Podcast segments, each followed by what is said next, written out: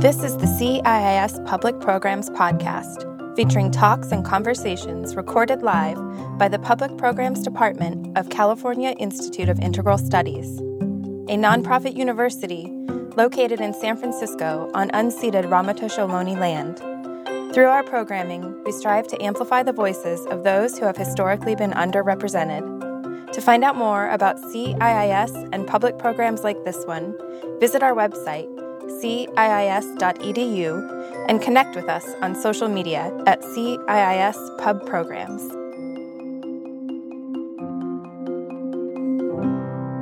Hi, Anita. It's so nice to see you here. And I would just like to start today by extending a really warm welcome to you from CIIS and Public Programs. And I'm really looking forward to our conversation tonight, and that will be based mostly around your new book that came out yesterday. That's really exciting. And the title of the book is Sensitive is the New Strong The Power of Empaths in an Increasingly Harsh World.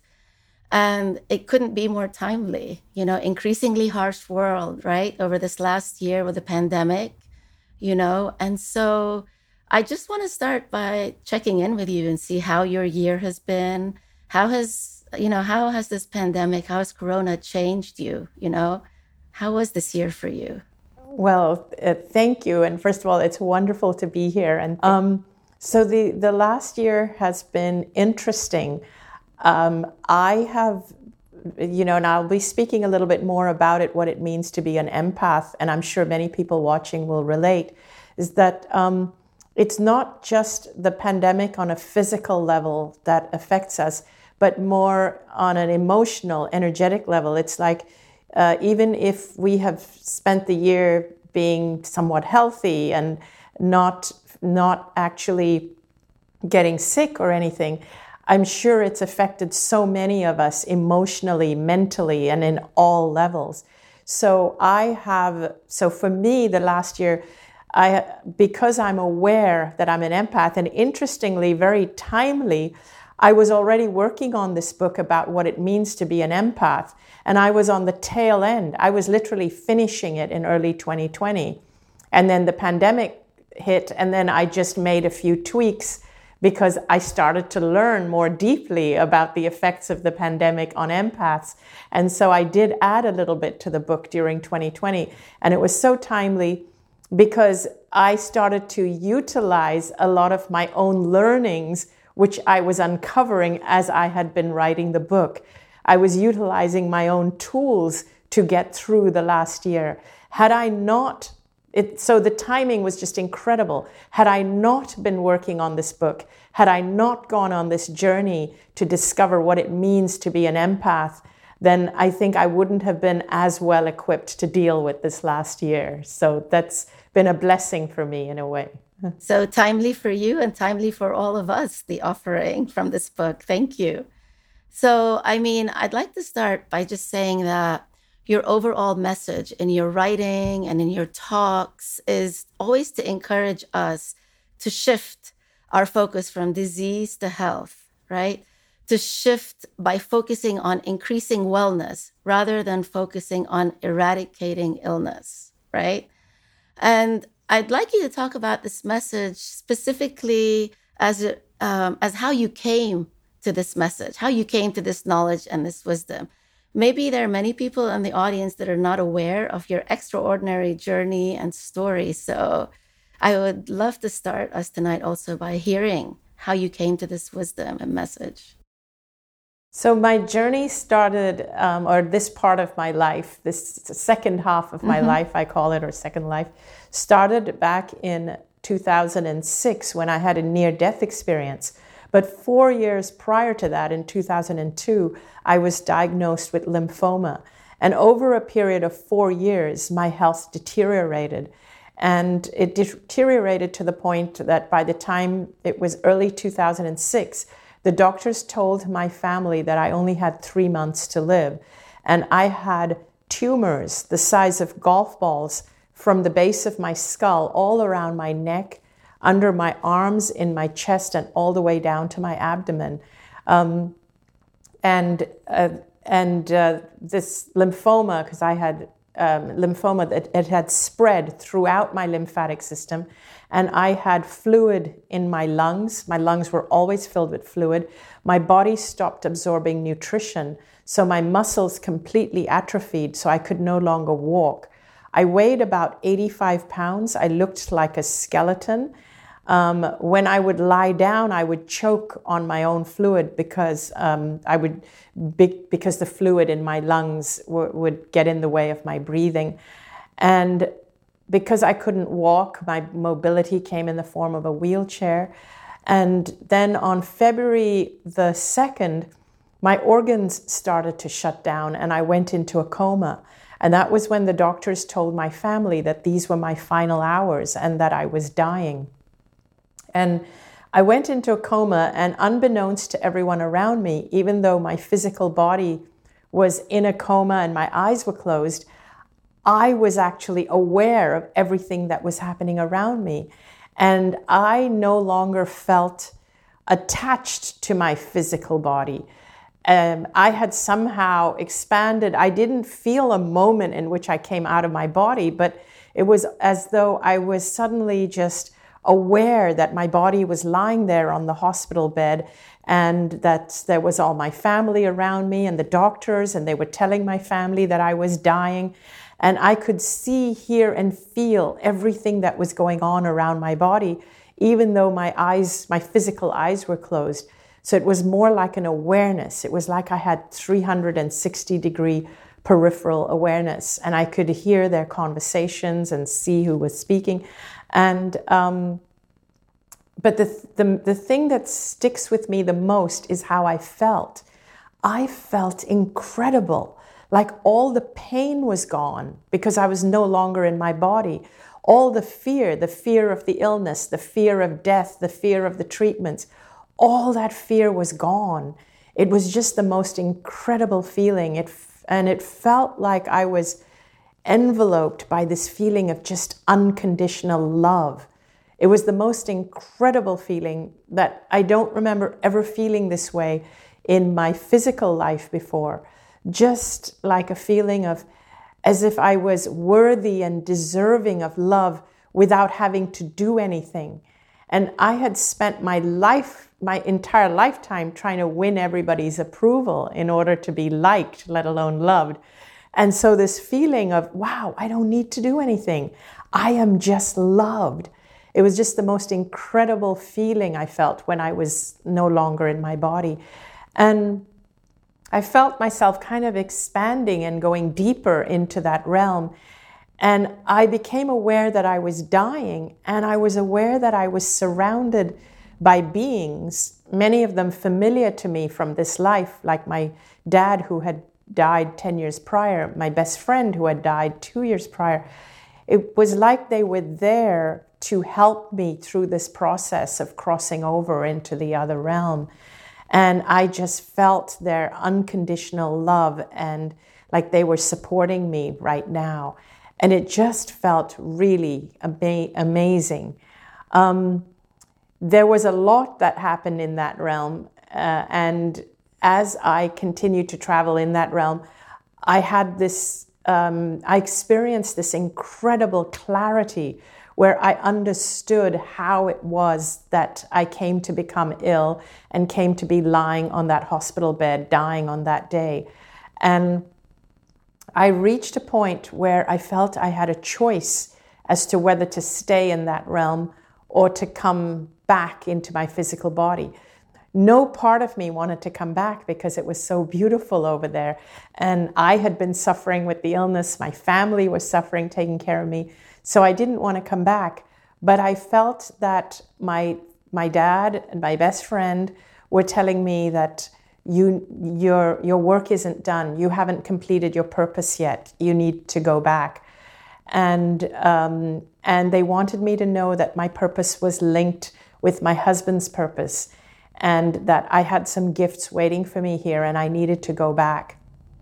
My dad also wanted me to know that now that I understood in this state of clarity who I am, meaning that I am loved unconditionally, that I don't have to keep winning people's approval, that we're loved just because we exist. He wanted me to know that now that I knew this truth, that if I chose to go back, my body would heal and it would heal very quickly. And so it was in that moment that I made the decision to come back into my body. And as soon as I made the decision, I felt my father saying to me, Now that you know the truth of who you really are, go back and live your life fearlessly. It felt as if that was all I needed to do was to live my life fearlessly. I wouldn't need to figure it out. Like I wouldn't need to figure out what is my purpose? What do I need to do? I just needed to go and live my life fearlessly, which to me meant be myself fearlessly because I had never allowed myself to be myself. I was always a people pleaser trying to win people's approval. Um, so as soon as I made this decision to come back, that was when I started to come out of the coma and my eyes started to open. And I'd been in the coma for about 36 hours. Um, and when my eyes started to open and I saw my family around me, and I was still very much um, uh, like I had one foot on each side. I was still very um, you know, like um, groggy, very, very groggy. And so I started to say things like, Dad is here. Dad says it's not my time. I'm not dying. And so my family were, first of all, they were elated that it looked like I was coming out of the coma. But they were trying to make out what I was saying because I was saying, Dad is here. And, um, and then they called the doctor to come in. And then I started telling them conversations that they had while I was in the coma. And that's what shocked them. That's when they realized something had happened. And I said to my family, Isn't that the doctor who said that, uh, that I was in the last stages of dying and that I wouldn't even make it through the night? And they said, How did you hear that? He didn't even say that in the room, he said it outside. And so they realized something had happened. And then um, within four days, within five days, those tumors started to shrink by about 60%, 70%. And within three and a half weeks, the doctors were struggling to even find any tumors or cancer in my body. Um, they were determined to continue looking because they said it's impossible. They were confounded. They said cancer doesn't just disappear like that. We have to keep looking until we find it. Um, in the meantime, I just had to keep building up strength. I was having physiotherapy and getting the use of my legs back, and I started to eat proper nutrition and I was gaining strength again. But after five weeks, they could find no trace of cancer and they let me go home and live my life. And that was uh, 15 years ago. It was March 2006, and it's now March 2021. Yeah. Wow, that's such a powerful story. I mean, I can only imagine after you've shared the story, maybe how many people are now coming up to you wanting to know more, like how, tell us more. And, you know, I'm really appreciative that you are writing these books and you are sharing, you know, how you healed and what happened. So um, I see that this book, Sensitive is the New Strong, as kind of uh, in that trilogy after dying to be you, right? Dying to be me. Uh, dying to be me. Sorry, dying to be me. Yeah, um, because now and you're taking what? us, yeah, taking us deeper into this uh, space of empathy. You know, really kind of delving into uh, sensitivity and empathy, and uh, giving us kind of a guide on how to uh, how to be uh, as empaths, how to bring empathy as a gift to the world, right? Instead of a crux to the world that might make us ill. So uh, there's so much in that book, so much insight, and so many like how to's, you know, how to do this that I really appreciate it. So to start us off, maybe the question to ask is well, who is an empath? How do you define an empath? How would I know if I was an empath? What are some common traits? Yeah. So I can give you some um, simple things. So now in the book itself, I ask about 34 questions, and it, and the more of these questions, the the more of these questions that people answer yes to, the more they are on the empath spectrum. But one of the key questions or the key things that I say about empaths is empaths actually feel the emotions of other people in their body. That's what differentiates them.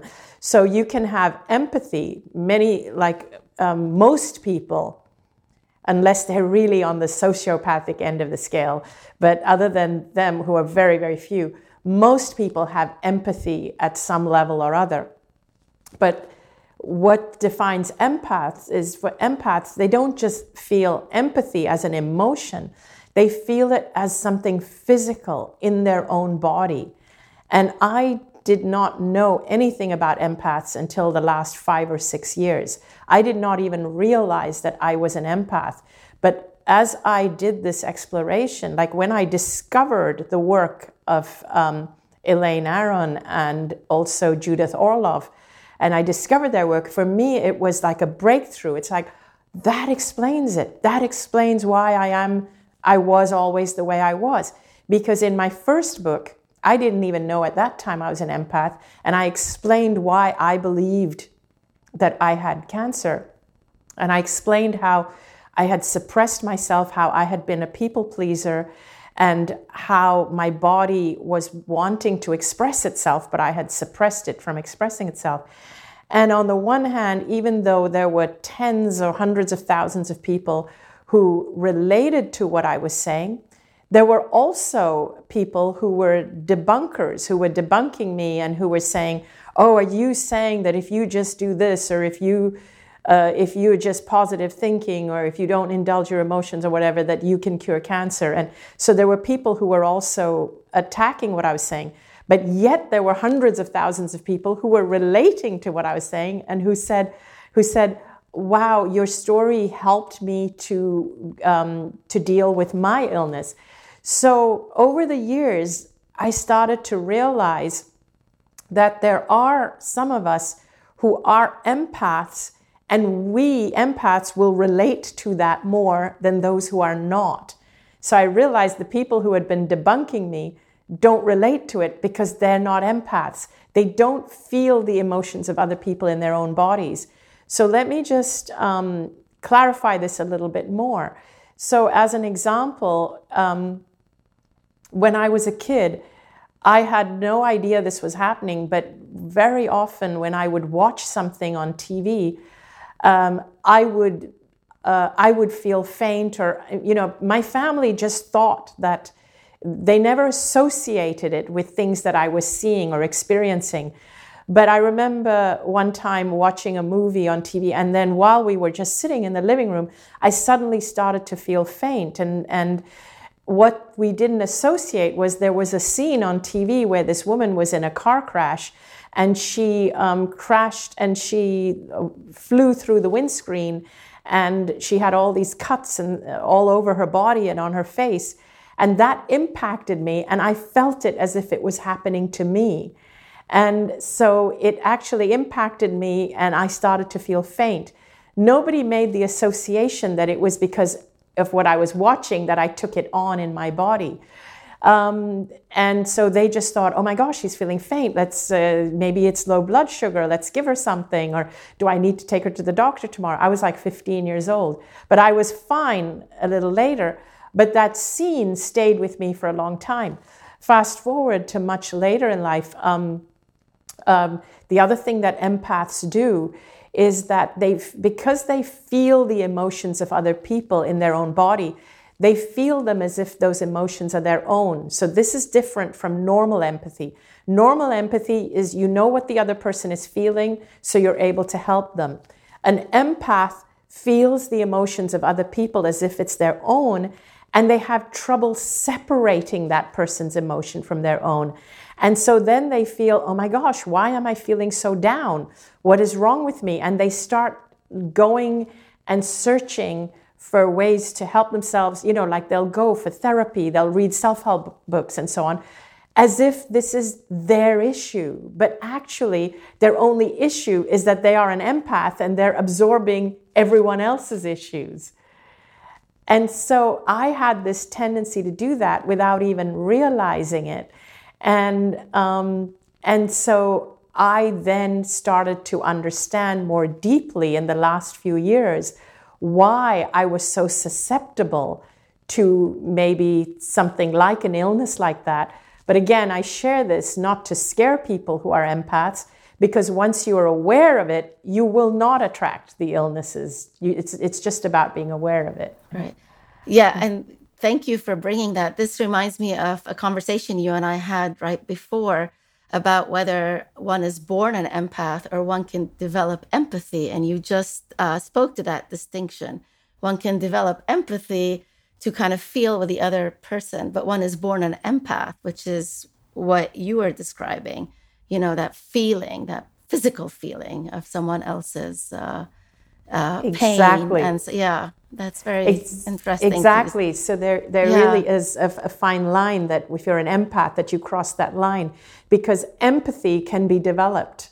It can easily be developed, um, you know, by giving people life experiences. Even kids can be taught empathy by. You could tell kids that I want you to pretend that you are a paraplegic for two weeks. You're going to navigate the world in a wheelchair and if they are forced to do that, they will develop empathy for people who are confined to wheelchairs.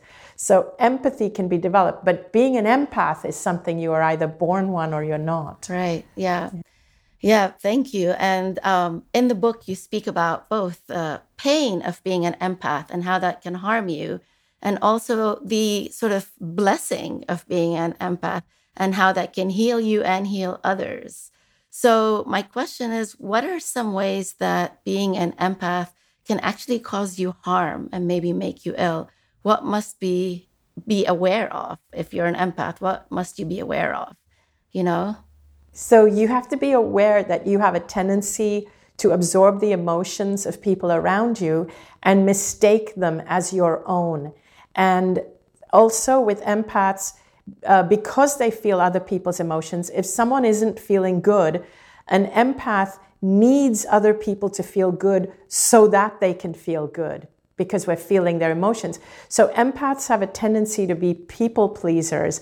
And so they want everybody around them to feel good because only when everyone else feels good do they feel good because they're feeling everyone's emotions. So you need to be aware you have that tendency so that you allow yourself to you allow yourself the space to remove yourself when other people are are feeling very very low so that you don't absorb their their energy.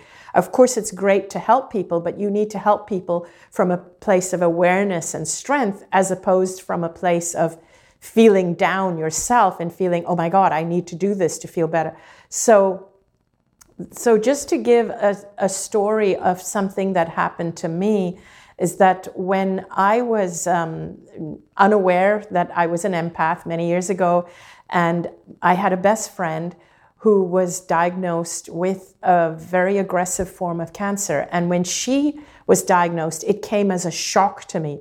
It was a shock to the extent that it was as if it was happening to me. And I felt her pain so much and I felt her fear to the point that I wanted to be there and help her alleviate it as if it's my own. This is another thing that empaths do. They, they feel other people's emotions sometimes stronger than their own emotions. And so, um, and so in my desire to constantly want her to feel better, I felt all my problems were nothing compared to hers.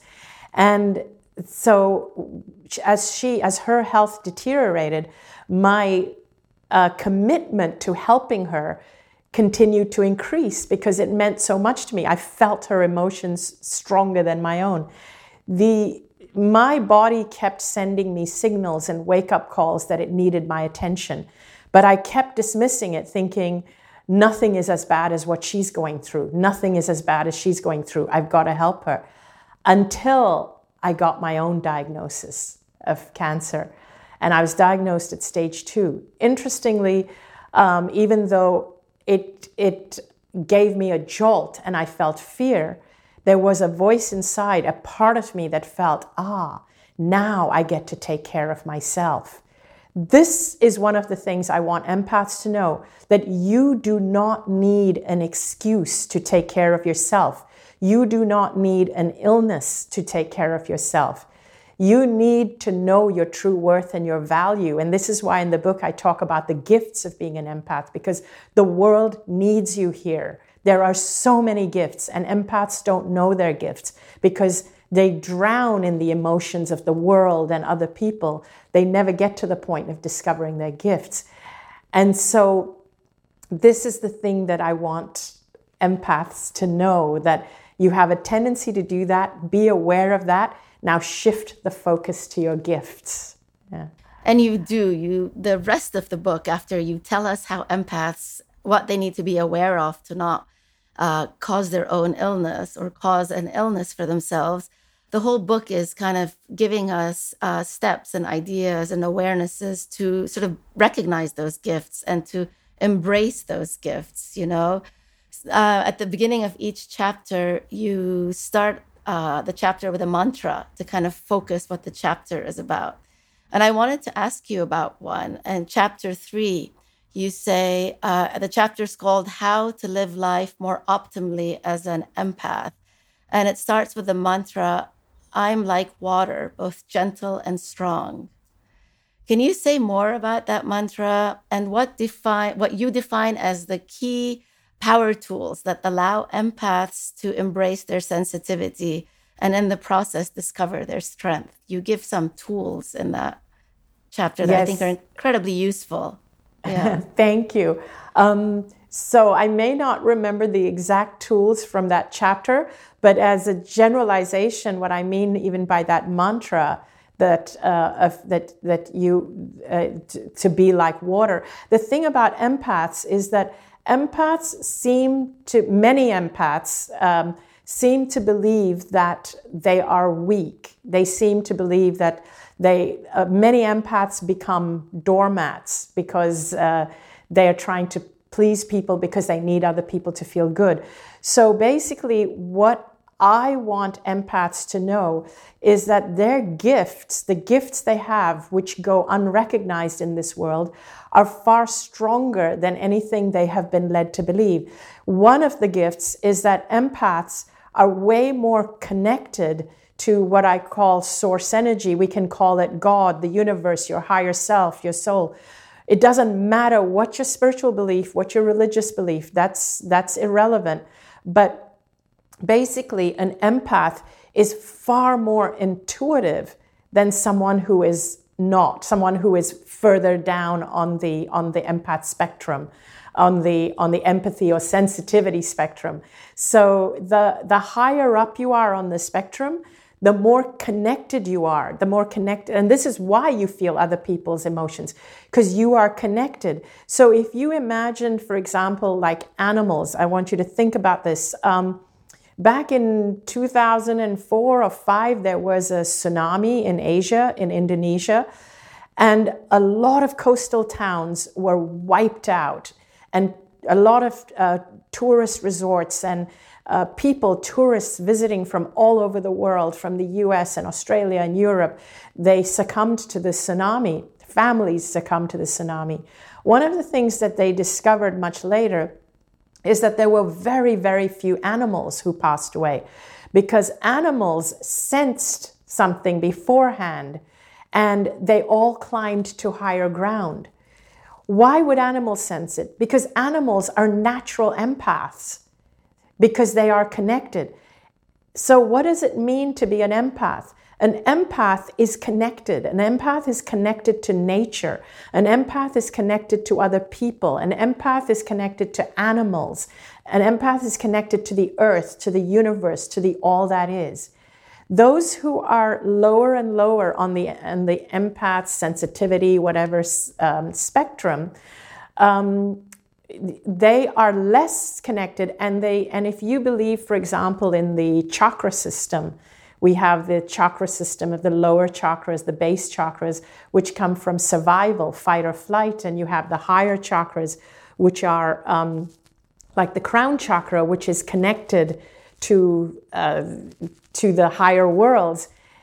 Empaths tend to feel more comfortable living up there.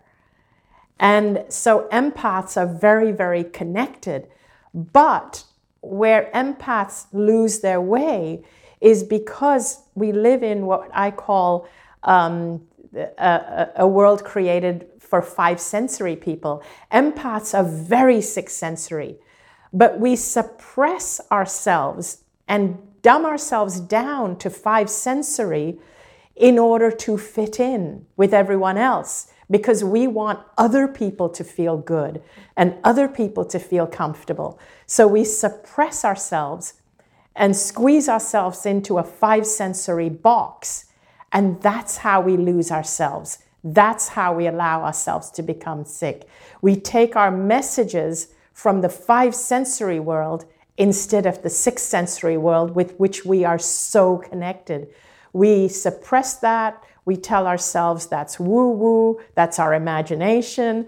We push it out of the way, and then we take all our information and messages from a fear based world of survival, which are mostly living from the root chakra, and that's how we lose our way. Whereas if we knew the gift we had, we would be so connected. Right. Yeah. I mean, I, I thank you. Thank you for that amazing answer. I was going to ask you about the sixth sense that you talk about in this book. And so I appreciate that you brought that up. And um, you brought up the significance of a spiritual connection for empaths and how strong uh, that is for them. And yet, you also write about how that has been switched off, right? Yeah. Um, and that there are filters that don't allow empaths to look inward to find their inner mystic you know what what switched it off like what is you know why is it switched off for so many people and that kind of adds onto what you were saying in the previous yes. question. Yeah. It's this desire to fit in. We actually sacrifice our sixth sense to be liked to be wanted to please other people. We it's in a way it's our survival mechanism to survive in our community in our societies um, and I want to say here that I'm not trying to say empaths are better than other people. It's not, I'm not trying to say other people are lesser than or anything. I'm just trying to, what I am trying to say is that empaths have always felt lesser than other people. They've always been in historically the underdogs, the ones ones who have been bullied because they are the ones who give of their hearts and wear their hearts on their sleeves. So I'm so what I so my work is to empower them so that they stop being like that and to realize their gifts.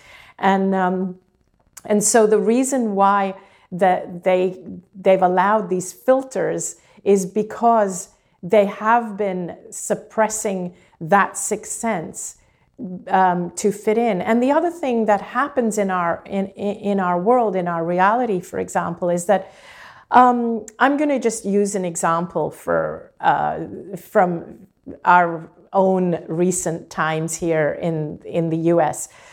Uh, as you all know, Marianne Williamson, for example, she was running for president in the 2020 election, and she's um, and and and she, and and I love her. She's a friend of mine, but it doesn't matter what your political beliefs are, whether you're on the left or the right. So I, I don't care about that.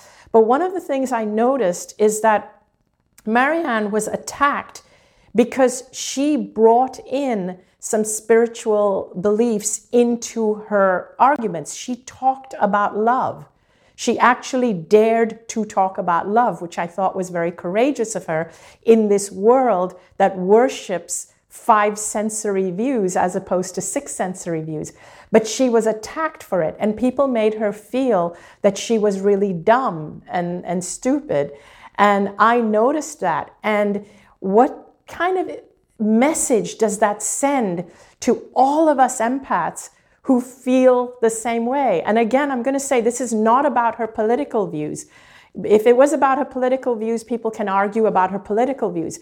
But I am talking about something more fundamental, is like when she brings in concepts like about the importance and the value of love in a community, in a society, it is the person gets treated as though they are woo woo and out there.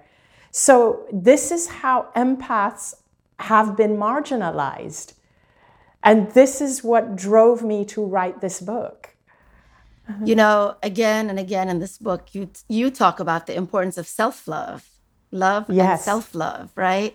And of being unapologetically authentic, right? Yes. I mean, you stress that our capacity for self love is what will change the conditions of the world, right? So, can you say more? You, you actually say, I wrote that down because it didn't, that it's selfish not to love yourself. You know, Yes. we always hear, oh, it's selfish. You have to love others or you're selfish. But you say it's selfish not to love yourself, right? And that through loving yourself, you can change the world. So, I would love to hear more about that. Sure. Um, I, I love talking about this topic, and there's several reasons why it's selfish not to love yourself. One of them is that you are a facet of the divine. We all are. You are. I am. We all are. We are facets of the divine. We are. We are spiritual beings that have come forth to express. We, we came here with an intention, we came here with a calling, a purpose, and we came here to fulfill that. When you don't love yourself, you don't allow yourself to be all you are. So, what does that mean? That means you are not allowing that facet of the divine to express itself through you. You are actually suppressing a facet of God from expressing itself through you when you don't love yourself. Because when you don't love yourself, you don't feel yourself worthy of having a voice or of expressing yourself. You don't feel worthy of being heard when you don't love yourself. When you don't love yourself, you don't feel worthy of actually um, uh, of, of being recognized or making change in the world. So that's why I say that it's like, what right do you have to prevent or to suppress the divine from expressing itself through you? So it's selfish not to love yourself. And so that's really the, the big reason why I say it's so important to love yourself. The other reason is we are all connected, all of us, at our consciousness level, at our source level. We're all connected. Our essence, our, um, our consciousness is all connected. And so, even though we are, our, as physical bodies, we feel separate, our consciousness is all intertwined like a cosmic web. And so, when you feel unworthy and when you judge yourself and talk yourself down and, and dislike yourself, that's what you're adding to the cosmic web. But when you love yourself and you allow yourself to find joy and you find lightness in life and you have fun and you allow yourself to um, let go of your fears and just live from a space of love and joy, which comes with self love, that is what you're adding to the web, to the web of consciousness. That's what you're adding to everybody because we're all connected. Absolutely. And that therein, like you change your internal self, you love yourself, you change the world. You know, start from the inside out in a way. Yes. Right. And if I yes, and if I can just add one more thing is that when you are filled with love and when you are feeling joyful and happy and living a fulfilled life, your very energy touches other people, all the people around you. You don't even need to say anything, but other people are just uplifted by your presence. Mm-hmm. Yeah. It's beautiful. Thank you for that. And still speaking about the self and self love, um, in, in this book, you know, there are many sentiments and ideas that you express that seem to contradict what we normally associate with being spiritual or being empathetic. For example, contrary to spiritual approaches that, as you write, uh, view the ego as the arch enemy of enlightenment and spirituality, you insist that empaths need a strong sense of ego. It's not what Yes. we always say, you know, some spiritual approaches say no ego, right? So, what role does this strong ego play in supporting empaths, in particular in strengthening and developing their spiritual connection? So, first of all, the ego helps you to identify yourself. So, at um, on the consciousness level, as I said, without our bodies, we are all connected. But while we're here in the physical, we have a role to play in the in our bodies. Now, why do empaths feel the emotions of everyone else? It's because empaths are they still have one foot in this cosmic web where they are feeling everybody else.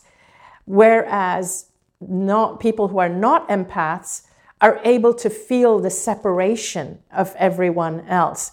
Um, what is the ego? The ego is but that separation from everyone else. The ego is what separates us. So, what I tell people is that if you are an empath, and here's the other interesting thing is empaths gravitate towards spirituality. They, they are really attracted to spirituality. But if you are an empath, you need to learn to embrace your ego. If you are not an empath, then sure, you can learn to drop your ego because people who are not empaths are very aware of their separate self. But empaths are still stuck in this space of feeling everybody's emotions. You need to identify what is yours and what is someone else's. So, when I was growing up, the spiritual teachings that I was involved in taught me to let go of my ego, to release my ego, suppress my ego, get rid of my ego. And spiritual teachers would tell me that all the time. And so I did. I beat my ego up. I suppressed it. I buried it. I killed it. You know what that did as an empath? It made me invisible. It made me, like every time I had a desire, I would kill it because I would say, that's my ego. Every time I wanted to do something for myself or love myself or take care of myself, I felt, no, that's my ego. And I always believed it's better to give than to receive. It's selfish to love myself to the point that I became invisible. I neglected myself. I became sick. I was in service to everyone except me, and it killed me. I literally died from killing my ego. And so I tell empaths that for you, as an empath, you need the opposite message because the world needs empaths. You need, and, and, and the other um, irony was that all the people in these big um, spiritual gatherings or seminars or wherever, the teacher up at the front that would be there telling us to suppress our ego, that person usually was the one that had the biggest ego in the room. You need an ego to be able to stand there. I need an ego to be able to share this right now with you. I wouldn't have the courage to share it if I didn't have an ego. Right. Yeah, and I absolutely. I want to pick up on what you said that empaths are constantly giving, right? Giving, giving, giving. There's no boundary. So, what would it take, and you write about that a bit, for an empath to say no without feeling guilty to the excessive giving? Yeah. So now an empath has to start by asking themselves Am I giving and giving and giving because I fear losing their approval? I fear disappointing them? Or am I giving from the space of it actually brings me pleasure to give?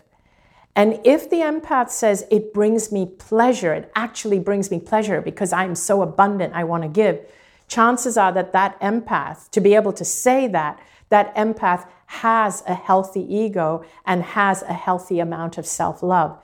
When they don't have a healthy amount of self love, and they don't have an ego, but they're still someone who's giving and giving and giving, what you will find is that it's because they fear that person's disapproval or they fear disappointing that person. And those are the wrong reasons to be giving and giving.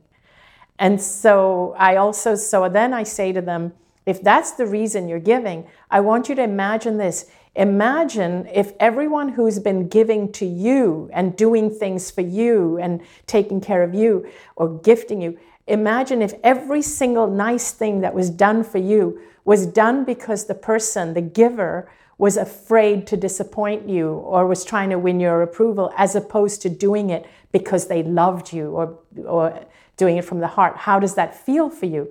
That's when they go, oh God, that doesn't feel really good. I'd rather they didn't do it and then I'm like, then why do you do it? right. so it's so for empaths, it's just as important to also be able to receive, right? Yes. From yes. others. And um, you actually have a whole chapter, you know, that where you talk about money. Again, something you don't expect maybe to be connected to spirituality or empathy.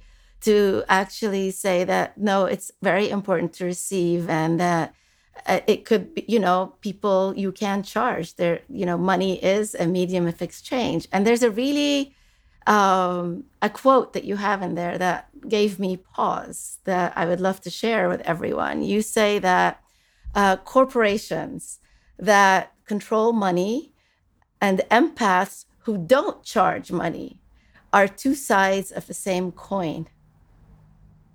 Yeah? Yes. Yeah. So, um, you know, empaths that say it's unspiritual to charge money, and corporations who uh, control the money are two sides of the same coin. So, if you can say more I, about that. Absolutely. So, money is a form of energy, and in actuality, there is no limit to the amount of abundance. There actually is no limit. And even when people challenge me and say that, what do you mean that there's no limit? What about all the people in the poor, destitute countries?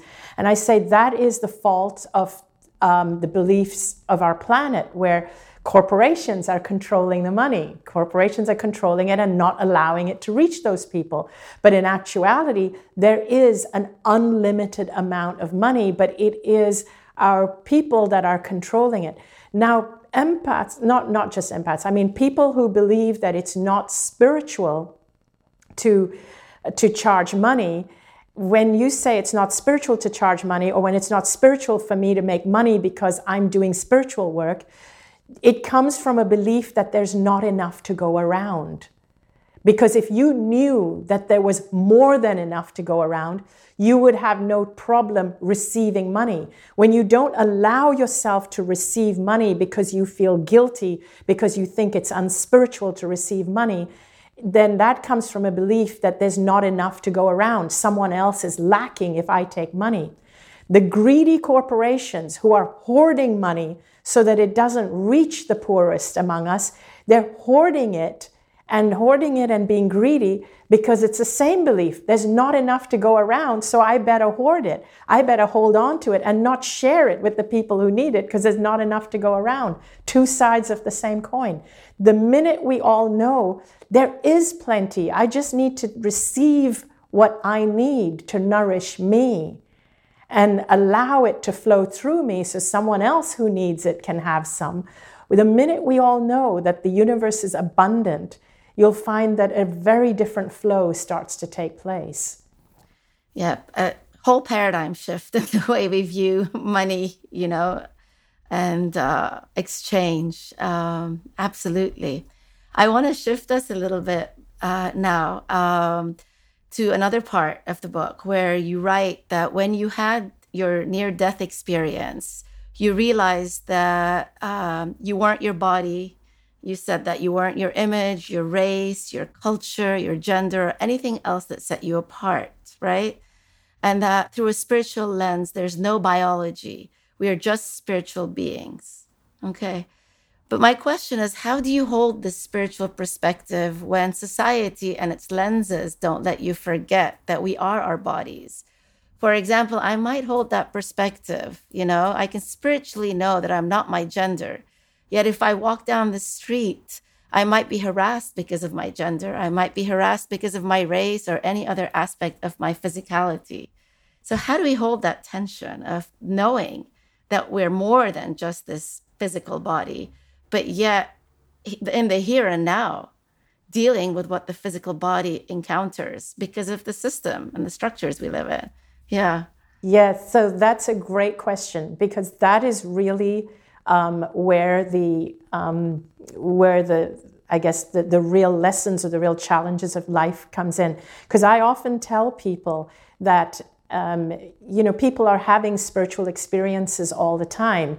I may have had a near death experience. In, in someone else's case, they could have another deeply, profoundly moving spiritual experience um, and where they didn't have to die, they didn't have to get sick, but it could still impact them at the same level. So many of us are having spiritual experiences. But the challenge is not in having the experience. The challenge is in integrating that experience into this physical life which has all these, you know, where we are reminded every day that we are not a spiritual being, we are a physical body, as you said. And um, so, what I want people to know and what I tell people is that while you are here in this physical life, it is a balancing act. And particularly if, if you are an empath, you literally do have one foot on each side, and you have to realize you have one foot on each side, and you have to honor both sides. So, when I say people are not on the empath spectrum, that means they are well and truly immersed in the physical. People who are well and truly immersed in the physical are the kind of people they're not bad people. They could be very, um, very good people. They could have be wonderful parents, wonderful siblings. They could have be wonderful parents to their children, or wonderful spouse their spouse, or wonderful teachers, or whatever. But they are also the people that would not be struggling with a lot of existential issues that empaths struggle with. They don't struggle the same. They would have no problem in um, in in hoarding money for their for, for their clan, for their families, for their generations, and, and, so on. But empaths struggle with that. So, what I would want empaths to know is that you actually truly have one foot on each side. To me, that's what defines an empath. Because if there is somebody out there who is a uh, who is a healer, who is a, um, a, a, a, musician, like a real musician, an artist, who is a clairvoyant, who is a psychic, they are empaths. To be those things, you have to be an empath. And so you have to realize you have one foot on each side and you have to honor both sides equally. And in honoring both sides, you have to love your ego and love your physical body. But you also have to take a break from this side to then honor your spiritual side. Because if you are too immersed in one or the other side, the other side suffers. If you're too immersed in the physical, what happens is you get drawn into all the fears of this physical world and you start to get lost and you lose touch with your connection. And that connection for you is so important because you are a six sensory being.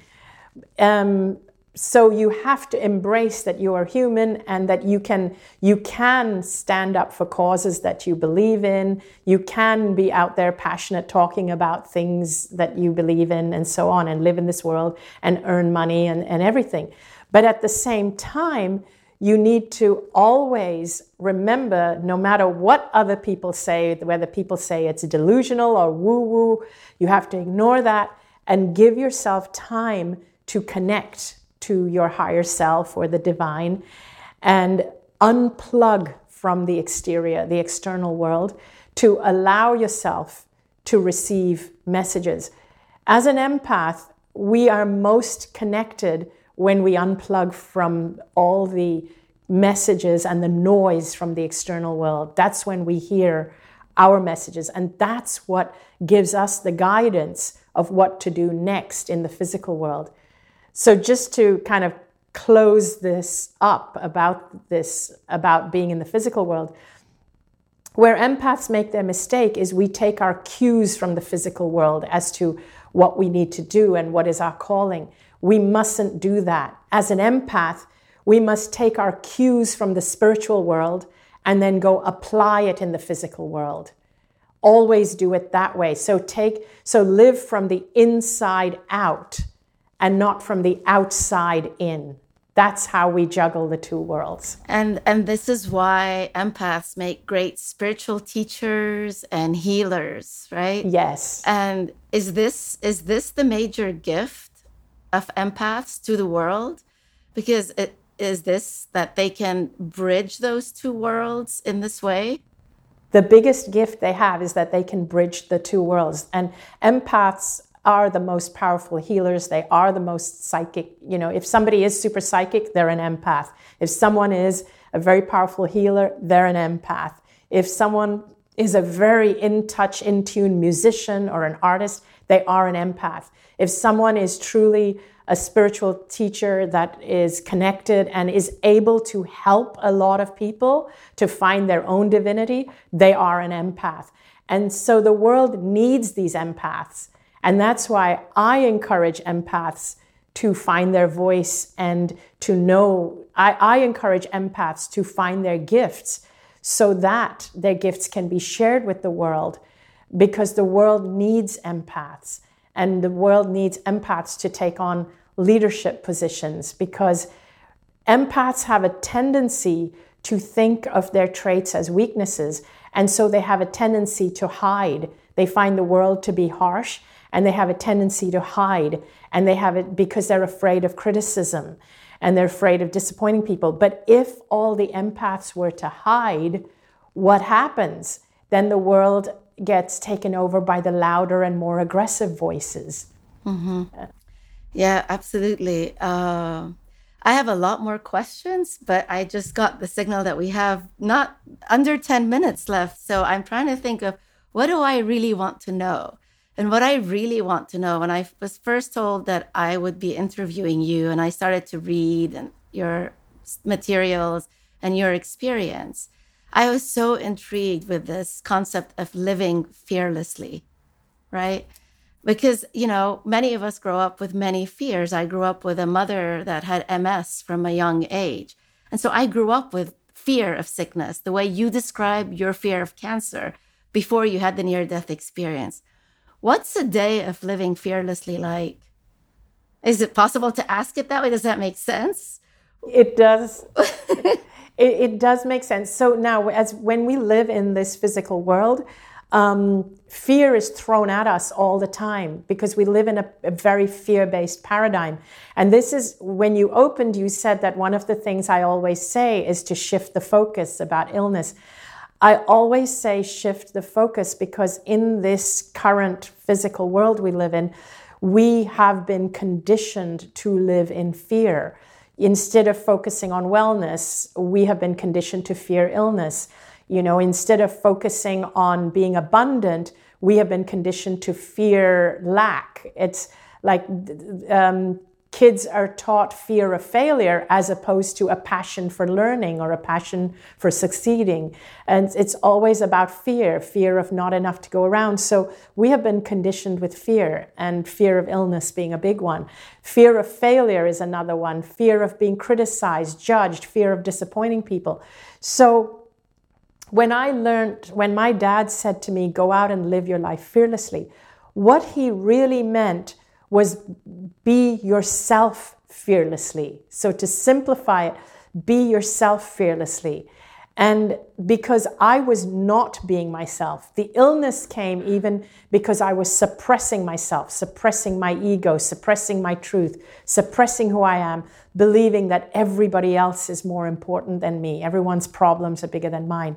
So, living your life fearlessly, there will always be little fears thrown at you that will creep up.